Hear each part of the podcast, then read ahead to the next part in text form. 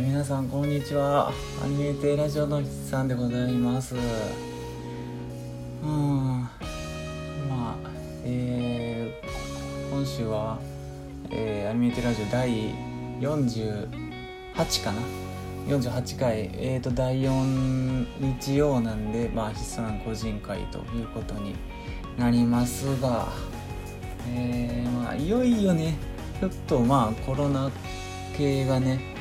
落ち着きを見せ始めつつあるのかなというおヒントですね、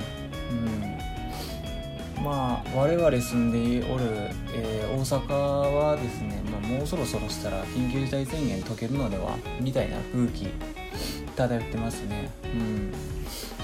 まあどうなんでしょうね。実際その解除をしていい基準みたいなのに達してるみたいなんで、うん、解除してそっからね急に街、まあおそらくというか絶対反動で皆さんね、えー、休日遊びに行かれるとは思うんですけど、その時にもう一回そのまあ世に言われてる、まあ、だいに波的なものが来るのかどうかみたいなってありますよね。もうそこはでも正直えじゃあそれがなくなるであろう時期まで伸ばすんかって言われたら、もうでも正直のもうこれ以上伸ばしちゃうと本当に会社バタバタ潰れていくんじゃないんですか。もう今でさえ多分相当な失業者出てると思うんであれなんですけど、まあ、なんでやっぱり一回解除せんとダメよねと、うん、で解除したからしてまあ僕なんかとかはちょっと気使ってね、まあ、そのだいに波とかって気使って、まあ、ちょっと出かけるの控えようかなっていう風に行動しちゃうと、結局緊急事態宣言解除した意味ってなくなるじゃないですか、まあ、経済活動を回すためにね再開させるために解除するっていうことだと思うんで、やっぱり解除されたんであればまあ、飲食店なり、ね、小売店なりにお金落としていかんと意味ないかなとは思うんで、難しいとこですよね。そこ一市民の感想ですけど、うん、僕は政治とかあんまり詳しくないんであれなんですけど、うん、まあてな感じで、あのー、タイムリーな話題はこのぐらいにしといてでですね、まあ、あというかあのー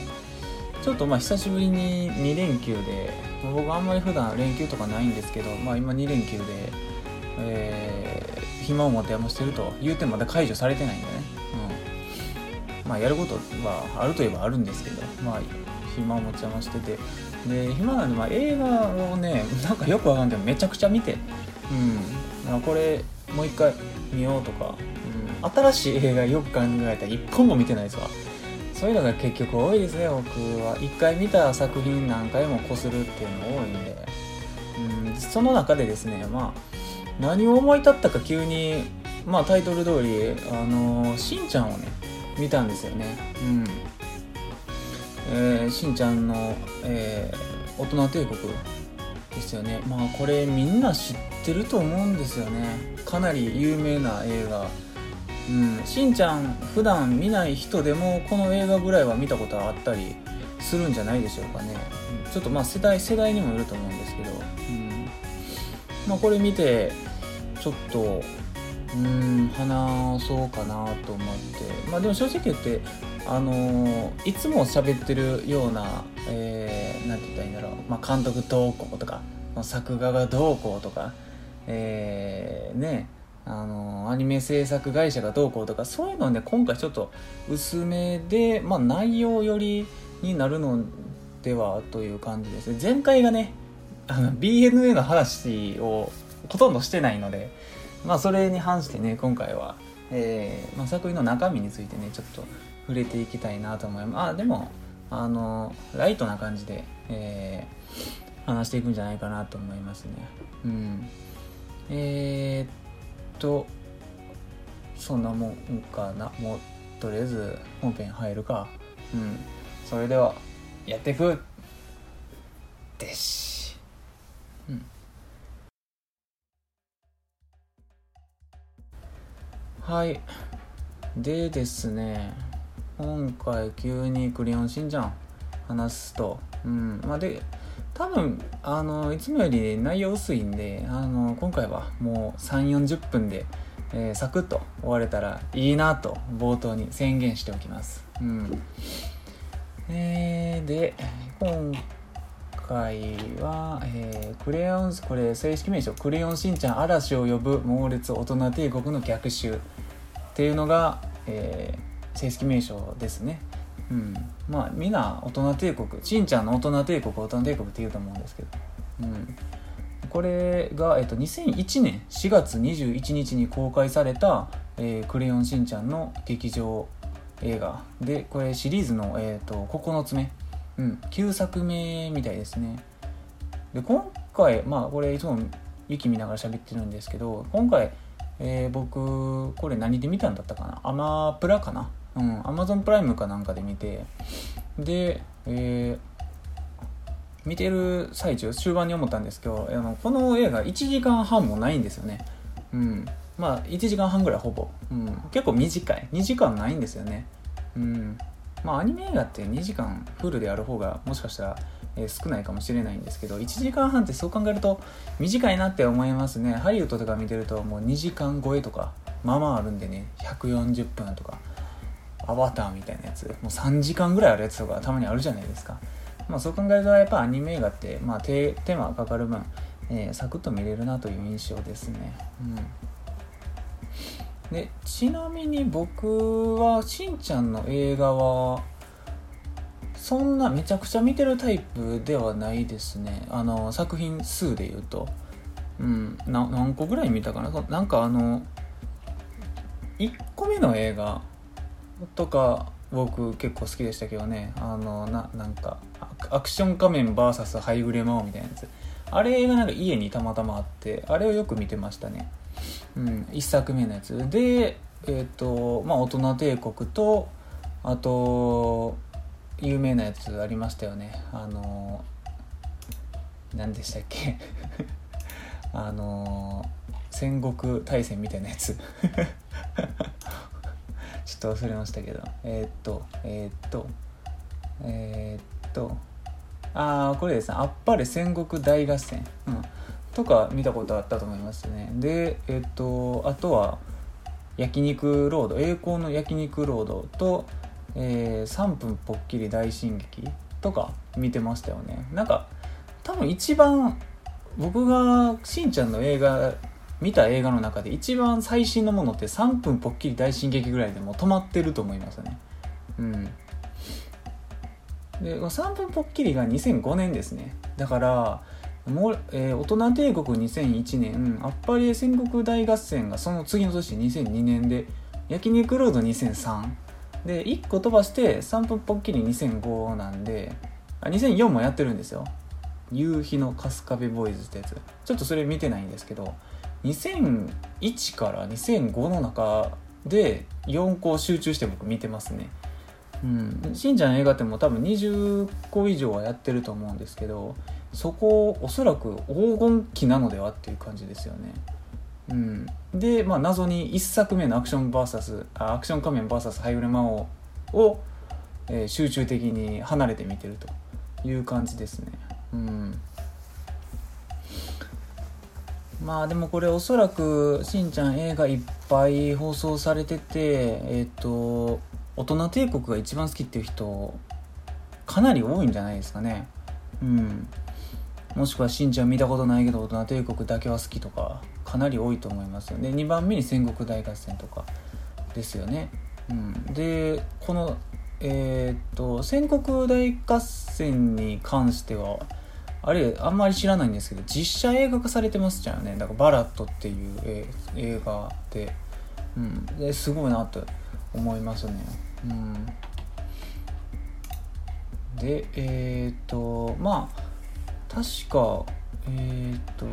まあこの時期にしんちゃんの話をするって、まあ、ちょっとまあ遅れてるといえば遅れてるんですけどまあそれはあのしんちゃんのね中に出てくる野原ひろしのねえー、声優を務めてらっしゃる藤原啓治さんがね、えー、いっかげつほど前にもういっかげつになるんですねいっかげつほど前にがんで亡くなられて、うん、で、えー、確か大人帝国とかが、えー、無料で YouTube かなんかにアップロードされてるのかな、うん、とかなんかテレビで放送されたりとかしてたんですかね。ちょっとそこら辺あんまり分かんないんですけど、まあそういうのも、えー、と頭の片隅に置きながら今回僕久しぶりに見ましたね。何年ぶりか分かんないです。大人帝国見たのもう本当にご、ろくねん以上は見てなかったんじゃないんですか。ただまあちっちゃい頃によん、ごかいは見てるはずなんで結構内容は覚えてましたよね、うん、でやっぱりこの大人帝国ってあの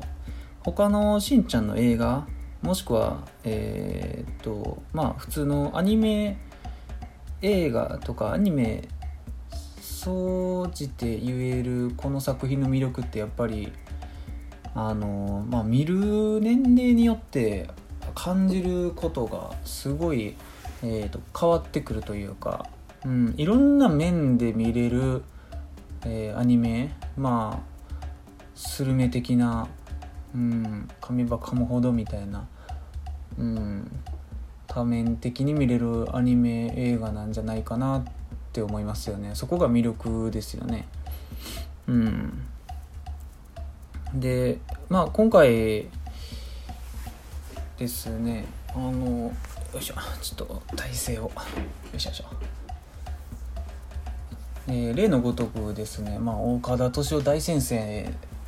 のですね大人帝国の解説、解説というか、まあ、なんかちょっと語る動画みたいなのがあるんですけど、まあ、そういうのも見たり、まあ、僕大好きなあの ビーエス 漫画やわっていう番組でもこの大人帝国の特集とかされてたんで、まあ、そんなん見たりしてああ、うん、やっぱりみんな好きなんやなって思いました、うん、で、まあ、分かりやすく、あのー、分けるとこの大人帝国ってちっちゃい子が見るとやっぱりしんちゃんからの目線しんちゃん目線であの物語を見ることになるじゃないですか、うん、でおそらく僕が小さい頃に見てた時も、えー、しんちゃん目線で見てたんだと思います、まあ、しんちゃん目線というかなんて言ったらいいんですかね普通のクレヨンしんちゃんを見るような感じでおそらく見てたんだと思いますね、うん、でそん時の記憶っていうのはまあそんな明確に覚えてるわけはないんですけど、うん、な, なんかこの、えーと、大人帝国っていう映画はすごくあのあのまあ力入ってるってそんな明確な言葉で感じ取りはしてないんですけどなんかそういうこの映画なんか違うなと他のあのしんちゃんの映画とかと明らかにあの違うっていうのを感じてたのは結構明確に覚えてますね、うん、あの特にまあ、えー、ですねその違うと思った箇所っていうのがあのその幼少の頃に僕が見てた時の感情と今、まあ、僕今今年でにじゅうよんかなえー、と思うんですけど今見た時っていうのに感じた、えー、とこのアニメの、まあ、違うと感じたあの、えー、すごいと思ったところが、えー、全然違ったのが今回改めて見て面白いなと思ったところですね。ちょっと装飾語ばっかりで何言ってて何言ってるか分からなかったですよね今僕も何言ってるか分かんないです要するにあのちっちゃい頃と今であの面白いと思った箇所が全然違ったっていうのが、えー、驚いたっていうことですよね、うん、でそれが結構明確に、えー、分かって、うん、ちっちゃい頃はえっとなんて言ったらいいんだろうなあのー、結構これ岡田敏夫先生もですねおっしゃってるんですけど大人帝国ってであのしんちゃん目線で見るとホラー映画なんですよね、うん、でそれがおそらくめちゃくちゃ的確な指摘というかあの解説で昔の僕はこのしんちゃんの映画を見て明らかになんかあの異質というかそれこそ怖さみたいなものを覚えてたのえー、覚えてたのを覚えてるんですよね。これ日本語の難しいとこですよね、うん、感じてたのを覚えてるにした方がいいかな、うん、冒頭物語冒頭でですね、あのまあえっ、ー、とミサエとヒロシがまあその万博、うん、エキスポみたいなとこに行って、えー、もう通い詰めちゃうと、うん、でもうしんちゃんのこととかどうでもよくなっちゃうんですよね。とにかく昔を懐かしみ始めて、でもうその時代に戻りたくなっちゃうんですよ、うん、でそれがあの子供の目線からするとすごく怖いんですよね、うん、ちっちゃい頃ってやっぱり親は自分のために行動してくれてると、えーと、無条件に思ってるわけですし、親は自分より大切なものがないと思ってるじゃないですか、うん、でそういう常識がある上で親が、まあえーと、子供、この場合で言うとしんちゃんですよね、しんちゃんとかひまわりよりも大事なことを、えーまあ、優先順位が高いものがあるっていうのを子供自身が感じるみたいな、うん、それってすごい怖くないですか。あれはしんちゃんだからあののほほんとしてるんであって、まあ、しんちゃんですら結構あの引いてる節はあるんですけど、普通の子供、まあ見てる僕ですよね、言うて、言うたら見てる僕からしたらこんなんあったらめちゃくちゃ怖いなと。ご飯だって普通に考えてご飯作ってくれないですし、あのお父さん平日やのに仕事行かないと、うん、そういうのはすごい怖いんですよね、うん、まあ印象的なシーンありますよね、うん、朝起きたら親がふたりとも、えーと、料理を食事をとるんですよ。でも料理を作るんじゃなくて保存食とかすでにできてるものを食べ始めるんですよね、お菓子とか、うん、でそれって子供からしたらありえない、うん、お菓子はご飯食べる前に食べたらダメよというふうに教えられてるじゃないですか、まあ、そういう違和感があるのとか、うん、あとは、えーと、そのお菓子とかいっぱい食ってお腹いっぱいになったらすぐ、えーと、ごろ寝しちゃうとか、うん、あとは、えーと、机の上に立って歩いちゃうとか、うん、そういうのってもう、えーと、大人がしちゃいけないことなんですよね、うん、子供はいいけどみたいな、うん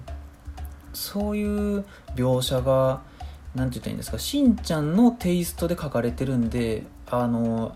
すごい逆にやっぱ怖さが増すんですよね、それも、うん、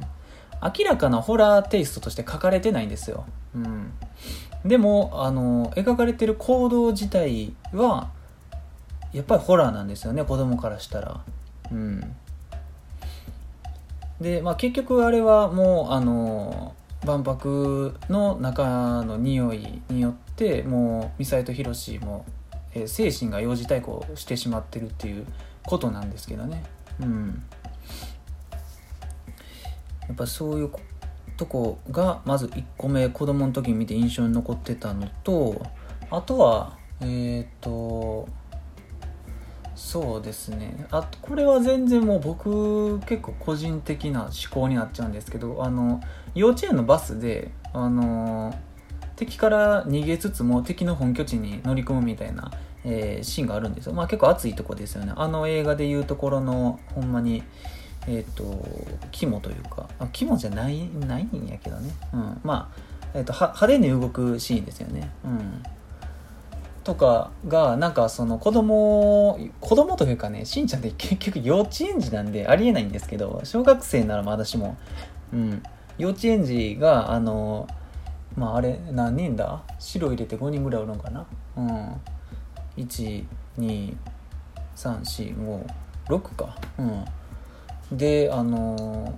幼稚園児ろくにんでね、あのバス運転するシーンがあるんですけど、そこがねものすごく好きでした、うんあのちっちゃい頃の僕は、うん、結構あのアニメとしてもやっぱり作画がすごいいいんですよね、しんちゃんの映画って。まあそれはドラえもんとかでもよくあるじゃないですか、映画めちゃくちゃ絵綺麗やなって、まあ、それは映画なんで当たり前なんですけど、うん、そういうのもやっぱ子供ながらに感じてましたよね。うん、あとはまあその時から追いかけてくるあのスバルの車可愛いなって思ってました。うん、僕は今でもああいう車が好きなんで、うん、あのー、あれですね、フィアットとかスバルのさんびゃくろくじゅうでしたっけあれ、うん、なんかあの一番最初のやつですよね。ああいうの可愛いですよね。あのワーゲンのビートルとか、うん、そんなんどうでもよくて、うん、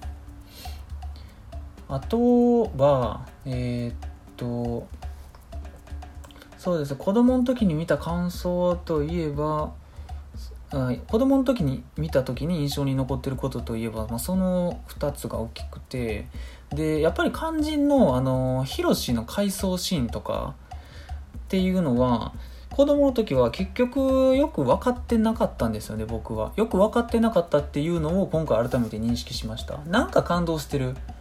でも内容自体はちゃんと理解できちゃんとなんかその表面だけは理解はしてたんですよ。あ、こういう感じで、えー、物が進んでいくんやなと、なんかその、えー、ヒロシの靴の匂いでなんかその幻惑っていうか、えーまあ、洗脳みたいなのが解けて、えー、家族で協力してえーとまあ、その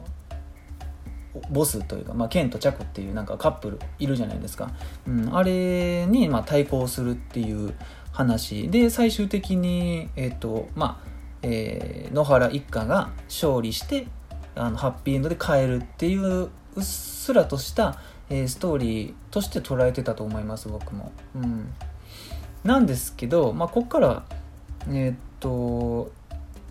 今見た、えー、今回僕が見た時に感じたことの話に入ってくるんですけど、まず、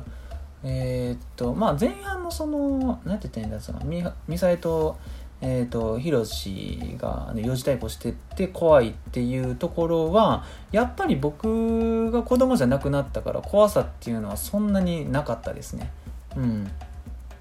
まあ当たり前なんですけど、うん、まあこういう話やからこうなってるっていうのをちゃんと理解してるんでね、うん、でそこはそんなになかったと、うん、でえー、っとまあ逆にその何て言ったらいいんだろうな、えー、っと街に子供だけ取り残されるんですよ。大人が全員えー、っとそのまあ大人帝国みたいなとこに行っちゃうんで、子供が街にえー残っちゃうと、うん、でその時にえっとミサエとヒロシが、えー、仕事とか家事せずにあのどっか車乗って行っちゃうと、でその時にねあのしんちゃんがあのひまわり、まあ、妹ですよね、ひまわりの世話をすごいするんですよね。あのちゃんとほんでしんちゃんは幼稚園の服に着替えてるんですよ、自分でおそらく。うん、であの、まあ、おんぶひも使ってあのひまわり抱っこしたりおんぶしたりして、あとはちゃんとご飯もあげて、あれ何あげてたんかな、なんかヨーグルトみたいなあげてたんですけど、うん、そうであのちゃんと自分でバス迎えに来る時間にあの家の前に出て待ってるんですよね、うん、でそこがすごいあのなんていうかもう僕はもうそこがすごいなんか来ちゃったんですよね。もうかなり序盤なんですよこれ、うん、だけどやっぱりそのドラえもんの映画でいうところのあの映画になるとジャイアンがすげえかっこよく見えるみたいなあれと同じような作用で、あの普段しんちゃんが絶対しないことなんですよねそれって。でもあの映画になって、まあ、そういう状況に置かれるとすごいあの頑張って、えー、そのひまわりの世話とかをし始めるんで、その描写っていうのはすごい、えー、来ましたね、うん、で結局大人全員がどっか行っちゃったんで幼稚園のお迎えのバスも来ないんですよ、当然なんですけど、けど、うん、だけどあの後編からもうさなんか三輪車みたいなの乗って自分で行こうとするんですよね、うん、そういうのがすごいあの来ましたね序盤で、うん、でえー、っとあとはそうですね、うん、まあだけど、まあ、そういうのをしつつもやっぱりしんちゃんなんで変なギャグとか挟むんで、まあその塩梅がちょうどいいというか、うん、あんまりそれしんちゃんが真面目すぎるともうしんちゃんじゃなくなっちゃうんで、やっぱりそういうのを挟んでくれるっていうのもあのすごい高度ですよね、うん、適切なタイミングであのしんちゃんに戻してくれるんですよ、うん、あんまりそういうのが続くと大人帝国、えー、っていう作品になっちゃうんですよね、うん、今ギャグ入れてくることにくれることによって、まあ、しんちゃんを見てるっていう風に、えー、戻してくれると、うん、であと今回見てて思ったのはえー、っとうんまあこれはちょっと僕の読解力がなかったっていうことになるんですけど、やっぱりあの敵その剣剣の部下たちがあの子供たちを捕らえに来るんですけど、うん、でその敵がですねあの全員弱いんですよね、うん、なんかよくわからんパチンコとかあの銀玉鉄砲とか、えー、っとなんか花火とかで攻撃してくるんですよね、うん、でそれって僕は普通にこれマジな話僕は普通にちっちゃい頃はなんかこの敵がこういうおもちゃで攻撃してくるのはあのなんて言ったらいいんだろう、そのそういう風にあの戦いっていう風にあの教育されてるもんやと思ってたんですよ。まあ、それはこの映画の世界観が、あのー、昭和っていうか昔に戻るみたいな懐かしみを感じるノスタルジーっていうのが、あのー、なんて題材なんで、まあ、そういう題材を、えー、と鑑みた、あのー、戦いの仕方やったんかなって普通に思ってたんですよ、うん、なんですけど今回改めて見て普通に普通に敵組織の、まあ、その部下もあの、まあ、ミサイとかヒロシとかと同じようにあの幼児対抗をしてるから、そういう、えーとまあ、武器、まあ、おもちゃ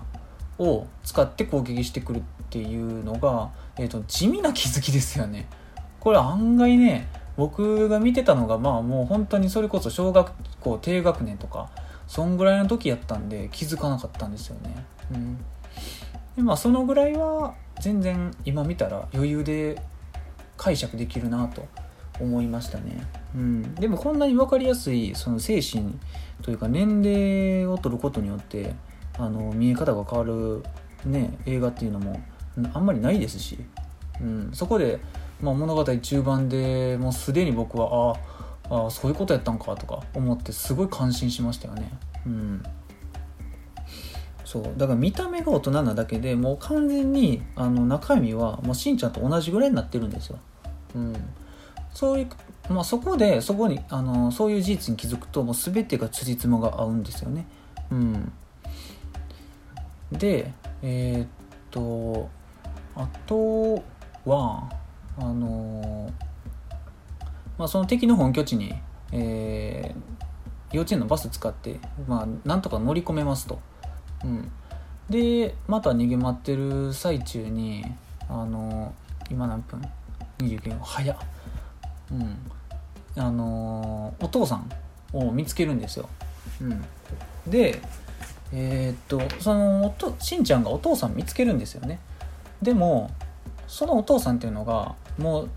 しんちゃんと同じぐらいのせっかっこうになってるんですよ、うん、見た目が幼稚園児になっちゃってるんですよ、うん、で昔の僕はなんでこれがお父さんなんかあの初見で気づいたのか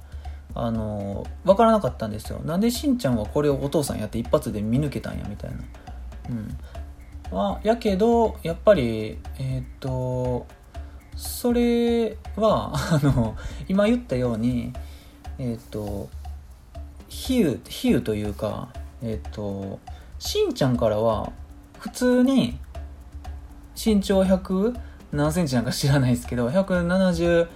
ね、あのー、よんセンチくらいの、あの野原ひろしとして普通に見えてるんですよね、うん、だけどもうその万博の中にいる野原ひろしっていうのはもう完全に、えっと、子供の頃の自分に戻ってるんですよね。で、そ、そこの解釈っていうのが昔は全くできてなかったんやなって思いましたね。しんちゃんからも同じぐらいの背丈の、うん、あの男の子がおるように見えてるんやろうなって思ってたんですよ。まあだってそれは画面上ではそう見えてますからね、うん、だけどそれはね、あのひろしの今の、えーとまあ、内面的な年齢がね、えーと容姿に、まあ、こ見てる側からの目線で反映されてるだけで、うん、でしんちゃんから普通に見えてるということですよね、うんまあ、あとはそのワッペンとかその時の胸につけてるワッペンとかであの気づけるんですけど、うん、でまあここからは皆さんご存知の超泣けるシーンですよね、うん、野原ひろしの、まあ、その足の匂いでその匂いっていうのを、まあ、上書きして自分の靴の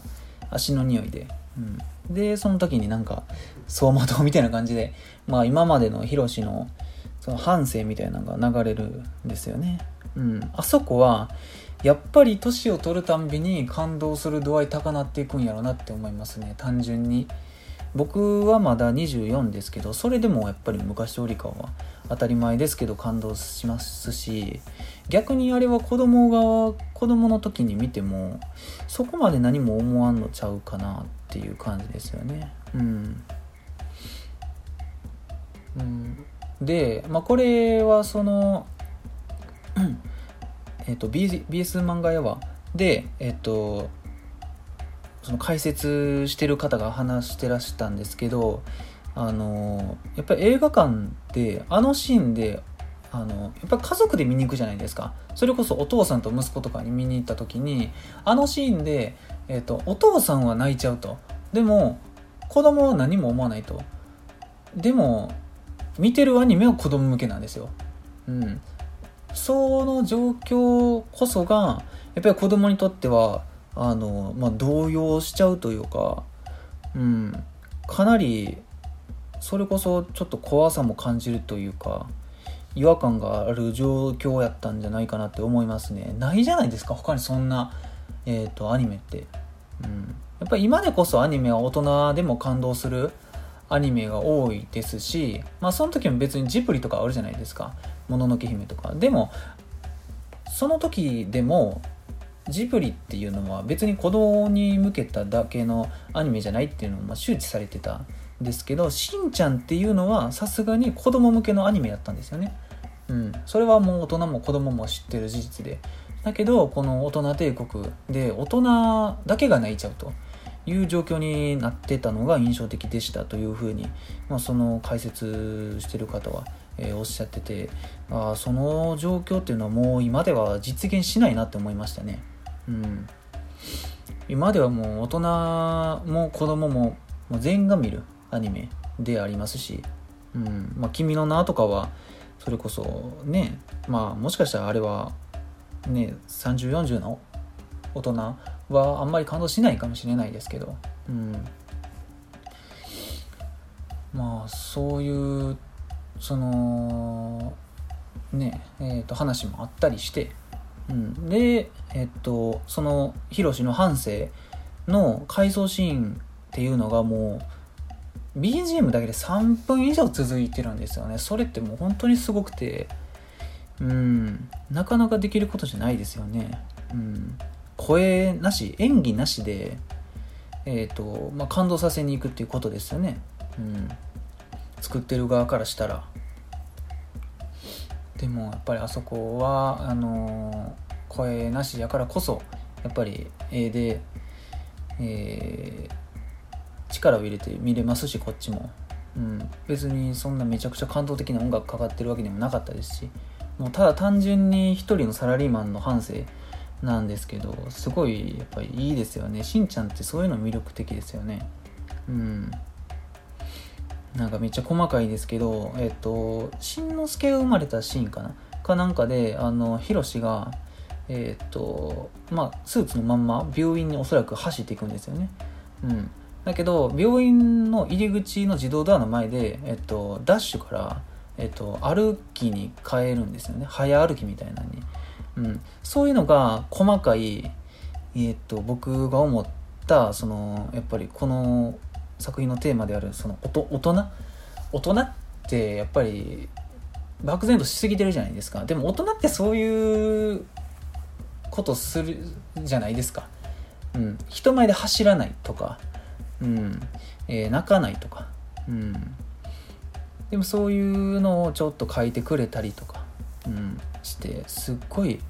良かったですよね、うん、いやちょっともう思い出しただけでもうきついですよね。目頭熱なってきますよね、うん、でまあその回想シーンが開けるとあの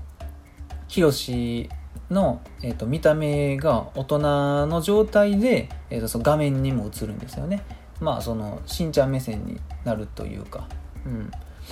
これは別に物理的にちっちゃい体から大きな体になったわけではなくですね、さっき言った通り、うん、そういう風に見えるようになっただけということですよね、うん、でそこで今回全然気づかなくて一番びっくりしたことがあって、あのーまあえー、回想を分けてヒロシが、えーとまあ、しんちゃんのことを認識すると、自分の息子であると、うん、で今まで自分はちょっと、まあ、操られてたにっていう感じですかねっていうのに気づくと、うん、で、まあ、しんちゃん抱きしめますと。でちょっと引きの絵になるんですよね。でその時に、えー、とさっきの、えー、しんちゃんと同じぐらいの身長だった時ヒロシが、うん、の時の周りっていうのは完全にすごく広い屋外なんですよ。もう万博の、うん、万博の敷地内にしんちゃんと、えーと、幼稚園の時のヒロシがいるんですよね、うん、で、でも階層が開けると、えーと、周りに万博のミニチュアジオラマみたいな風景が広がってるんですよね、うん、でそれっていうのがやっぱりそのなんて言ったらいいんだ、その洗脳されてた時の風景、えー、やったんやなっていうのはさっきの、えー、と背景が、うん、その洗脳されてた時の風景やった、やったっていうのが今回ちょっとえっ、ー、と気づいて、うん、で自分の足の匂いでそれが溶けると周りはもうなんかハリボテみたいなすごいチャチいジオラマが広がってて、で結構引きの絵になるんですよ。でその真ん中にあのヒロシとしんちゃんがポツンとおるみたいな、でその構図っていうのがめちゃくちゃ、えー、なんて言ったらいいんだろうな、悲しい悲しいというか、あそういうことやったんやなって気づく感じでしたね。うんうん、あれは印象的でしたね、今回の見た中で、うん、そこがもうピークですよねやっぱり、うん、でまあそこからはもう映画のクライマックスというか、うん、もう向かっていく感じですよね、うん、あとはもうストーリーの話になってくるんでそんなに、えー、詳しく掘り下げないんですけど、なんせこの映画子供の時に見た時と今見た時であの見え方が違いすぎる、うん、それがすごくいいあの衝撃でしたね、うん、まあだから今回これ撮ろうって思ったんですけど、うん、まあ大阪でもね万博もう一回やるじゃないですか、うんまあ、今はオリンピックの方がワーワーなってますけど、その時にもう一回ねこの大人帝国フィーチャーされるかもしれないですよね。どういう形なのかは分からないですけど、うん、まず万博ってせんきゅうひゃくななじゅうねんなんで、もう僕なんか全然知らないんですよね。にじゅうろくねんごに生まれるんでね、僕その、うん、まあそういうのがあったみたいですね。うん、でもちょうど本当に、まあでもちょっと上かな。僕の親父はその時はななじゅうねんなんで、いやあまあギリ生まれてはいるけど、うーんどうなんですかね。幼稚園行ってるんですかね。その時って 何, 何歳から幼稚園行くんですかね。ちょっとあんま知らないですけど、うん、生まれてはいるはずですけど、さすがに、うん、まあでも万博で思い出すのは、なんか僕 の, あの母方の祖父がですね、あのまあもういないんですけど、万博の建設にかなり携わってたみたいで、ちっちゃい頃よくその話を聞かされましたよね。うん、建設会社をあのねあの営んでたんですけど、なんかちっちゃい頃すっごい分厚いもう図鑑みたいな万博のなんかあれなんですけど資料みたいなのを見せられて、もうえげつないほどなんかでかい本見せられて、これは俺が作ったとかなんか自慢してましたよね。すごい万博の話になるとね、じいちゃんのことすごい思い出しますよね。うん、でなんかばあちゃんがあのそんなん言ったって分かるわけないやんみたいなっていうのを僕らに向けて言ってたのはすごい思い出しますね。うん、でもまあじいちゃんが建設会社営んでて、で僕の親父はあのまあ一緒なんですけどね、建設会社というか、あれはじいちゃんは建設会社じゃないわ、あの設計の方ですね、設計事務所の方ですわ。うん、でものすごく俺のその父さんはあのじいちゃんのことをなんか尊敬してたの覚えてますね。うん、やっぱり設計事務所と建設会社っていう関係で、まああの母方の方なんで多少気は使ってたと思うんですけど、うん、それでも純粋にやっぱり設計事務所のね、あの社長がねあの岐阜になるっていうのは結構な、まあ、プレッシャーもあったでしょうし、うん、何の話、なんで僕がこんな話をしてるんややられてますよね、このノスタルジーの感じに完全に今、うん、ちょっと危なかったですわ。うん、あとなんか言うことあったっけな。うん、あのまあこのえっとあれですね、えー、大人帝国の、えっと、監督の原敬一さんっていう方なんですけど、この方はさっき言った僕が見た、えー、っとしんちゃんの映画全部この方です。うん、そうまあでも、まあ、ちょっとだけ監督じゃないのも紛れ込んでるんですけど、まあでも脚本絵コンテっていう位置なんで、まあ、ほぼ、えーまあ、そういうもんやと。あの一番最後のさんぷんポッキリ大進撃ぐらいからはもうこの原敬一さんはもうほあんまりしんちゃんには関与、えー、っとしなくなったということですね。うん、もう、えーと、一番最初じゃないな、あの大人帝国もこの方で、やっぱり戦国大合戦この方でみたいな感じですよね。うん、まあこの方は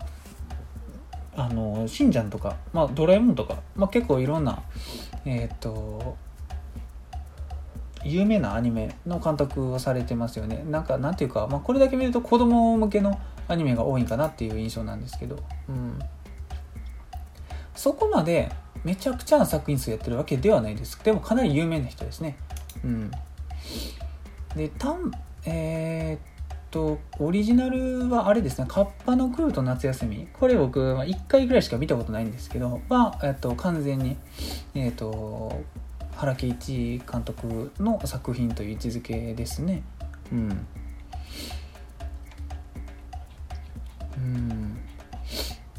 うん、なんかウィ、ウィキ見てるとなんかアニメ監督の細田守とあの樋口誠あ樋口誠じゃない樋口真嗣となんか飲み友達でプライベートでも交流があるって書いてますね。両方とも大物ですよね。うん。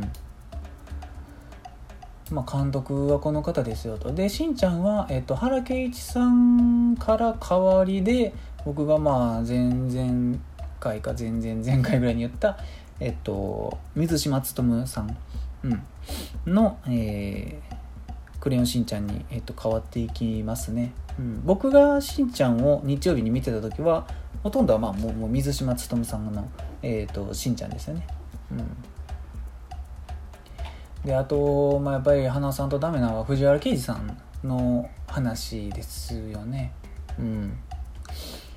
やっぱり藤原啓治さんって声優界の中でも本当に何て言ったらいいんだろうな、うん、実力者というかかなり大物ですよね本当に、うん、確か何かの番組で、まあ、声優が選ぶ声優ランキングみたいなので 3, 3位かなんかに、まあ、こういうのはあんまりあのランキング付けするもんじゃないと思うんですけど、えー、選ばれてて、いやまあ単純に声優界の中での、まあ、人望も高そうですし、うん、でなんせ関わってきたアニメ作品が多すぎると、うん、で、まあ、なおかつ、えーと、ハリウッドの吹き替えとかもかなり、えー、してるんで、あの聞いたことない人ほんまにいないんじゃねという、えー、感じですよね、うん、しんちゃんで僕は結局藤原啓治さんといえば何って自分でなると、まあ、やっぱヒロシになるんですよねこれが、うん、ヒロシになるし、まあ、いろんな本当にいろんなものに出てるんですよ、うん、まあでもやっぱり、えっと、ごじゅうごさいかなんかで亡くなられてだいぶ早いですね本当にあとじゅうごねんくらいはもう全然やっぱり声優できるとは思うんですよね本当は。それぐらいまで、ね、声優してらっしゃる大物の方いるじゃないですか、うん、もう大大御所みたいな、うん、そうですね、うん、本当にこ の, あの藤原啓治さんの訃報を受けた時とか僕はもう本当に珍しくもうめちゃくちゃショックでしたね。藤原啓治さんって本当に声優の中で も, も僕もトップクラスに好きな方やったんで、で僕あのあれですねアイアンマン好きなんでやっぱり最近は藤原啓治さんといえばアイアンマンのトニー・スタークですよねの吹き替えですよね、うん。あとやっぱりあの中の人つながりであのシャーロック・ホームとか、うん、もされてましたよね、うん、中の人つながりだったっけちょっと忘れたんですけど、うん、えー、っとトニー・スタークロバート・ダウニー・ジュニアっていう方ですよね、うん、うん、そうそうそうやっぱりそうですね、うんあのシャーロック・ホームズ の, の実写のハリウッドの方もう僕めちゃくちゃ好きなんで、うん、藤原啓治さんといえば、まあ、そのあたりの吹き替えが印象的ですよね、うん、なんかあとケロロ軍曹出てたりとかいろんなアニメあのインデックス出てたりとか、うん、まあでもやっぱりヒロシですよね、うん、仕方ないですよね、うん、でごじゅっぷん、うん、まあカットしてよんじゅっぷんぐらいかな、うん、まあというわけで大人帝国こんなもんでしたよと、うん、やっぱり結局しんちゃんの中でこの映画一番いいですよね。訴えかけてくるものが多すぎるっていうか、うん、他の映画とやっぱり一線を画してますよね、うん、というわけでえーとまあ、僕の感想はこの辺りにしときましょうか、うん、ほんでまあえーとさっさとエンディングいきましょうとバ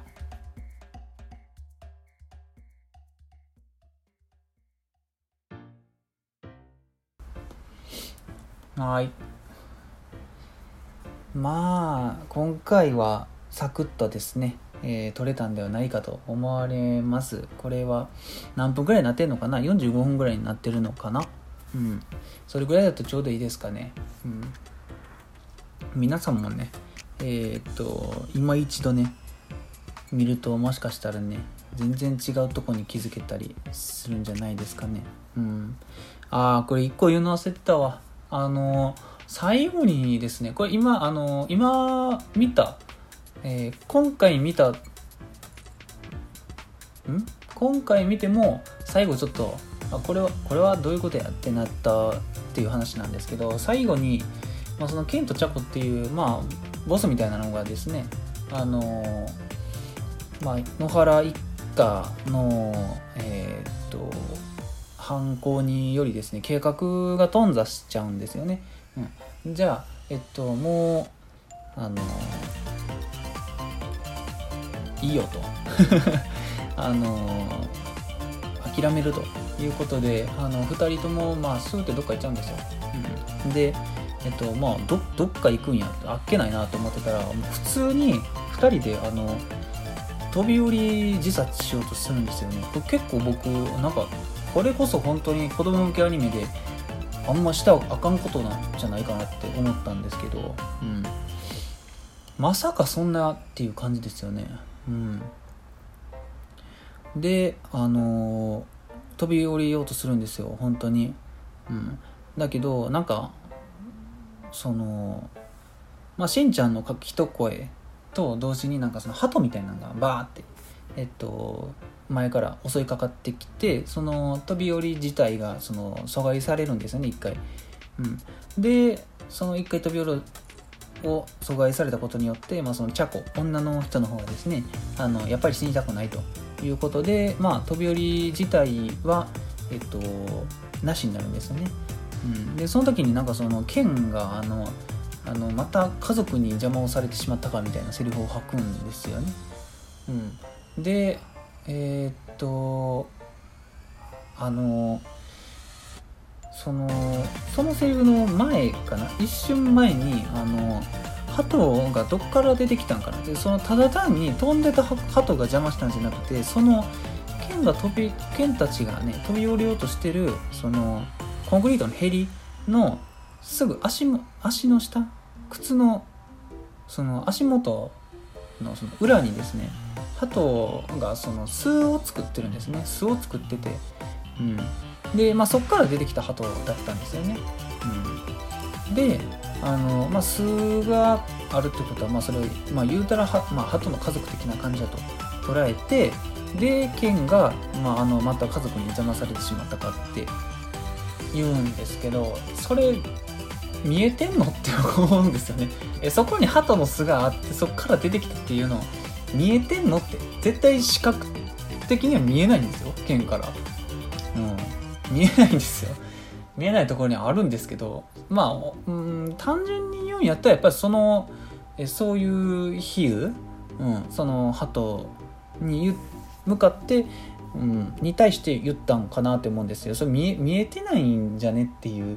細かいとこですね僕の、うん、まあ、見えてないんやとしたらそのまた家族に邪魔されてしまったっていうそセリフの家族っていうのはこの野原一家のことしかないじゃないですか。うん、ってなるとそのまたっていう意味がよく分かんなくて、うん、それよりも前にもう一回なんか自分の過去であったんかなとか思っちゃうタイプの人ですよね。うん、まあおそらく鳩のことやと思いますけどね。うん、そんな感じです、うん、まあこのケンとチャコっていうキャラについて今回あんまり触れてこなかったんですけど、あの悪役っていう感じじゃないのがあのいいですよねこの映画において。うん、悪役っていう感じがしない。なぜなら見てる側の大人が、えっと、ケンとチャコ側に感情移入 し, しちゃうからですよね。わかるみたいな感じで。うん、でもやってることっていうのはやっぱり傲慢でね、やっぱりむ昔の方がいいに決まってるっていうそのふたりの思想をね、あのひゃくにんがひゃくにんに押し付けてるわけですからね。うん、そうじゃないと思う人もまあひとりぐらいはいるはずじゃないですか。うん、まあ、その意見を無視してその強制的にその昔の匂いっていうのであの、まあ、操作しようとしてるんで、まあ、その点においてはやっぱりまあ悪役ではあるんですけどねっていう、ちょっとまあやるせない感じの、えー、キャラですよね。です。はい。えー、アニメテラジオでは見てほしいアニメは見てほしいアニメや使ってほしい枕など皆様皆様からのお便りをお待ちしております。えー、宛先は、えー、アニメテラジオ アットジーメールドットコム、えー、Twitter アイディー は アットアニメテイ あとアニメテイラジオとなっております。はい。こんな感じで今回はサクッと最後でちょっと伸びたんでいちじかん手前ぐらいにはなってるかなという感じです。まあ次の配信の頃にはね、もしかしたらコロナも全然解けてるかもしれないんで、また次回お会いいたしましょう。お相手は筆さんでした。